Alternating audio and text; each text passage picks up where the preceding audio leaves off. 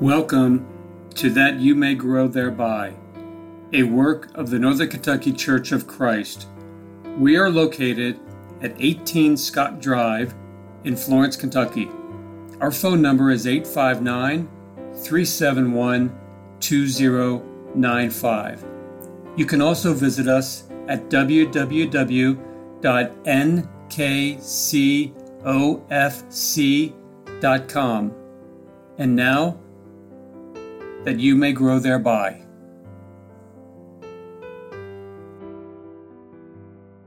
Thank you for listening to That You May Grow Thereby. My name is Greg Litmer. I am one of the elders for the Northern Kentucky Church of Christ, and we're going to focus our attention in this episode upon Genesis chapter 24, the main theme of which is the finding of a wife for Isaac, the son of promise, the child of Abraham and Sarah. We know that Abraham was a man of extraordinary faith, a faith that Romans 4 teaches us we are to emulate. However, Genesis chapter 24 teaches us about the faith of Abraham's chief servant, the kind of faith that we need to have, and it's just a great story. We're going to start with verses 1 through 9 and see that this faith was a faith based upon testimony. Let's read the passage and then I'll tell you what I mean by that. The passage says, Now Abraham was old, advanced in age, and the Lord had blessed Abraham in every way. And Abraham said to his servant, the oldest of his household, who had charge of all that he owned, Please place your hand under my thigh, and I will make you swear by the Lord, the God of heaven and the God of earth, that you shall not take a wife for my son from the daughters of the Canaanites among whom I live, but you shall go to my country and to my relatives and take a wife for my son Isaac. And the servant said to him, Suppose the woman will not be willing to follow me to this land. Should I take you, son, back to the land from where you came? Then Abraham said, Beware lest you take my son back there. The Lord, the God of heaven, who took me from my father's house and from the land of my birth, and who spoke to me and who swore to me, saying, To your descendants I will give this land, he will send his angel before you and you will take a wife for my son from there. But if the woman is not willing to follow you, then you will be free from this my oath. Only do not take my son back there. So the servant placed his hand under the thigh of Abraham his master, and swore to him concerning this matter. First, let's seek to identify this servant if we can. In Genesis chapter 15, verses 1 and 2, we read these words after these things, the word of the Lord came to Abram in a vision, saying, Do not fear, Abram. I am a shield to you, and your reward shall be very great. And Abram said, O Lord God, what wilt thou give me, since I am childless, and the heir of my house is Eliezer of Damascus? Whether or not this servant was in fact Eliezer, we cannot be certain because he was not named. About fifty five years or so would have passed since the events of chapter 15. So Eliezer would probably have been at least 75 by the time described in chapter 24. However, a trip to Haran would not be out of the question for him, since Abram made that journey of the same distance in the other direction when he was 75. Whether this was Eliezer or not, the point is that Abraham chose his most trusted, faithful servant, the one in charge of all of his affairs, for this vital mission. Abraham was a blessing to his servant by promising divine guidance to find the right woman to be Isaac's wife. The scriptures record many occasions when God performed mighty acts demonstrating his majesty and his power, such as in the creation, the flood, the events surrounding the Exodus, and on and on we could go. But this chapter depicts God working in a different way, not in mighty miracles but through providence. In Genesis 24, God's will is accomplished through seemingly normal human actions. God spoke to Abraham and revealed himself to him on numerous occasions, but as far as I can tell, neither Abraham nor the servant heard the voice of God or experienced any defined visions as these events unfolded. Instead, the servant's faith depended on the reliable testimony of his master who had related his divine call and the blessings that God had poured out on him for so many years. Faith has to do with the unseen, with the not yet, and it makes God's will so real that a person can act in terms of it. This kind of faith is described in Hebrews chapter 11 and verse 1. Now faith is the assurance of things hoped for, the conviction of things not seen. It is the kind of faith that caused Abraham to act. Consider verses 8 through 10 of Hebrews 11. By faith, Abraham, when he was called, obeyed by going out to a place which he was to receive for an inheritance, and he went out, not knowing where he was going. By faith, he lived as an alien in the land of promise, as in a foreign land, dwelling in tents with Isaac and Jacob, fellow heirs of the same promise. For he was looking for the city which has foundations, whose architect and builder is God. Abraham's words reminded the servant that God was in control and shaping his life. He was the one who had taken Abraham from the land of his birth and had blessed him abundantly and brought him to this place. These events had not happened accidentally, they were part of God's plan. The servant's mission to find a wife in Haran for Isaac was essentially to fulfilling the will of the Lord to bless Abraham, and through him, all the families of the earth. Therefore, as he sent his servant on that long journey, Abraham encouraged him to walk by faith, believing that God would guide him to find the proper wife for Isaac, just as he had always been with his master. A person who has to see everything to believe does not have the kind of faith that God will bless and use to accomplish his purposes. Consider John chapter 20, verses 24 through 29. It tells us, But Thomas, one of the twelve, called Didymus, was not with them when Jesus came. The other disciples therefore were saying to him, We have seen the Lord. But he said to them, Unless I shall see in his hands the imprint of the nails, and put my finger into the place of the nails, and put my hand into his side, I will not believe. And after eight days again his disciples were inside, and Thomas with them. Jesus came, the doors having been shut, and stood in their midst, and said, Peace be with you. Then he said to Thomas, Reach here your finger, and see my hands, and reach here your hand, and put it into my side, and be not unbelieving, but believing. Thomas answered and said to him, My Lord and my God. Jesus said to him, Because you have seen me, have you believed? Blessed are they who did not see and yet believed. This is the kind of faith most of the early Christians had. Peter wrote in 1 Peter chapter 1 and verse 8, And though you have not seen him, you love him. And though you do not see him now, but believe in him, you greatly rejoice with joy inexpressible and full of glory.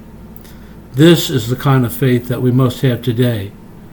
We have not seen our glorious Lord, but we believe in the not yet of our further resurrection. Our faith is based upon testimony testimony from those who saw him alive after his death and who recorded what he said and what he taught. The quality of faith that God desires does not require some sort of visual manifestation of him the audible voice of an angel, or a dramatic miracle.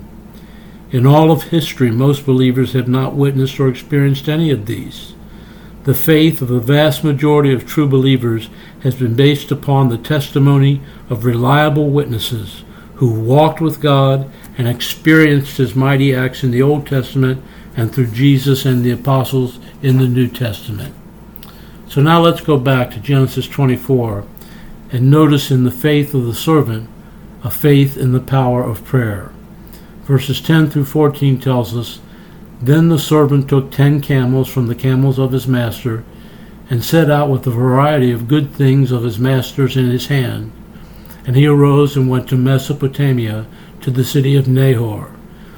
And he made the camels kneel down outside the city by the well of water at eventime, the time when women go out to draw water. And he said, O Lord, the God of my master Abraham, please grant me success today and show loving kindness to my master Abraham. Behold, I am standing by the spring, and the daughters of the men of the city are coming out to draw water. Now may it be that the girl to whom I say, Please let down your jar so that I may drink, and who answers, Drink, and I will water your camels also.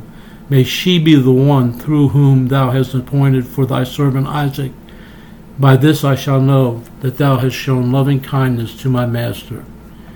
Abraham was a blessing to his servant, whoever he was, by having consistently demonstrated his belief in the power of prayer. On five occasions prior to this event, Genesis tells us that Abraham built an altar to the Lord as a place of worship, prayer, and or sacrifices. In one of these instances, we read that the Lord appeared to the great patriarch. In two places, we are told that Abraham called upon the name of the Lord. Genesis 13 and verse 18 mentions that he built an altar, but does not describe precisely what he did. In Genesis 22, we find the altar Abraham built for the sacrifice of Isaac on Mount Moriah, although he ended up offering a ram instead. I do not think it to be out of the question, or even a subject of much speculation, to believe that Abraham's most trusted servant witnessed such events, although only Abraham and Isaac were present on Mount Moriah. Surely this servant witnessed many other occasions of sincere prayer by Abraham, causing him to believe in the one true God who works in the lives of his people, hearing and answering their prayers. As time passed, Abraham watched this man mature into a devoted servant. Their relationship grew closer as it is apparent that Abraham realized that this honest man had his master's interest at heart. It is for this reason that many assume this was Eliezer, whom Abram had wanted to adopt as a son when he had no heir. Certainly, this chief servant knew of the incredible birth of Isaac to two people who were long past the age of childbearing. What a demonstration that was of the Lord's willingness and power to fulfill prayer. If there had ever been any doubt about God in the servant's mind prior to that miraculous event, it was gone now. He knew that nothing was too difficult for the Lord. Therefore, when Abraham sent him on the mission to Mesopotamia, promising that God would send his angel to guide him in finding a wife for Isaac, he did not hesitate. He promptly began the long journey. An illustration of the sincerity of the servant's faith is that as soon as he arrived in Haran to the city of Nahor, Abraham's brother, he prayed that God would grant him success in finding the right young woman for his master's son. In this regard, he specifically requested two signs that the girl he asked to let down her jar and give him a drink would do so, and that she would also offer to water his camels. Looking at Genesis chapter 24, verses 15 through 20, we find, And it came about before he had finished speaking that behold, Rebekah, who was born to Bethuel, son of Milcah, the wife of Abraham's brother Nahor, came out with her jar on her shoulder. And the girl was very beautiful, a virgin, and no man had had relations with her. And she went down to the spring and filled her jar and came up. Then the servant ran to meet her and said, Please, let me drink a little water from your jar. And she said, Drink ye, Lord. And she quickly lowered her jar to her hand and gave him a drink. Now, when she had finished giving him a drink, she said, I will also draw for your camels until they have finished drinking. So she quickly emptied her jar into the trough and ran back to the well to draw, and she drew for all of his camels. Rebekah did both of the things that the servant had prayed God would use to identify his choice. Let's look now at verses 21 and 22. Meanwhile, the man was gazing at her in silence to know whether the Lord had made his journey successful or not. Then it came about, when the camels had finished drinking, that the man took a gold ring weighing half a shekel and two bracelets for her wrists weighing ten shekels in gold. So Abraham's servant gave her these gifts and then asked her two questions. Look at verse 23. And said, Whose daughter are you? Please tell me, is there room for us to lodge in your father's house? Her answer convinced the servant that God had answered his prayers. Look at verses 24 through 27. And she said to him, I am the daughter of Bethuel, the son of Milcah, whom she bore to Nahor. Again she said to him, We have plenty of both straw and feed and room to lodge in. Then the man bowed low and worshipped the Lord.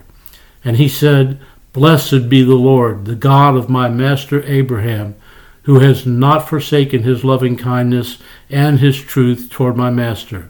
As for me, the Lord has guided me in the way to the house of my master's brothers. Look at what he did. He bowed down again, thanking and praising God for guiding him to the house of his master's relatives. When we think about it, just as Abraham was an example of prayer to his servant, Jesus became an example of prayer to his disciples. They watched him praying on so many occasions, and they even asked him to teach them to pray as John had taught his disciples in Luke 11 and verse 1. Remember that Jesus gave them a model prayer in Luke chapter 12 verses 2 through 13 and taught them verbally and visually just how powerful it could be. The apostles and the early Christians followed this example of prayer after the Lord's resurrection and ascension. We read of their prayers on Pentecost and afterward, when Peter was imprisoned and threatened with death, and when the church at Antioch sent out Saul and Barnabas. Speaking of Paul, he experienced the power of prayer in his life. The Lord blessed and delivered him so many times from danger, persecution, even death. As he worked, Paul taught and blessed the Christians of the first century, and by extension us as well, with his example of prayer. He admonished the Thessalonians to pray without ceasing in 1 Thessalonians chapter 5 verse 17. And those in Ephesus he admonished to pray at all times in the Spirit with all perseverance and petition for all the saints. He asked them to pray on his behalf that he might have boldness to proclaim the mystery of the gospel this all being found in Ephesians chapter 6, verses 18 through 19. There is more to learn from the servant of Genesis 24, and we'll turn to him in tomorrow's episode again.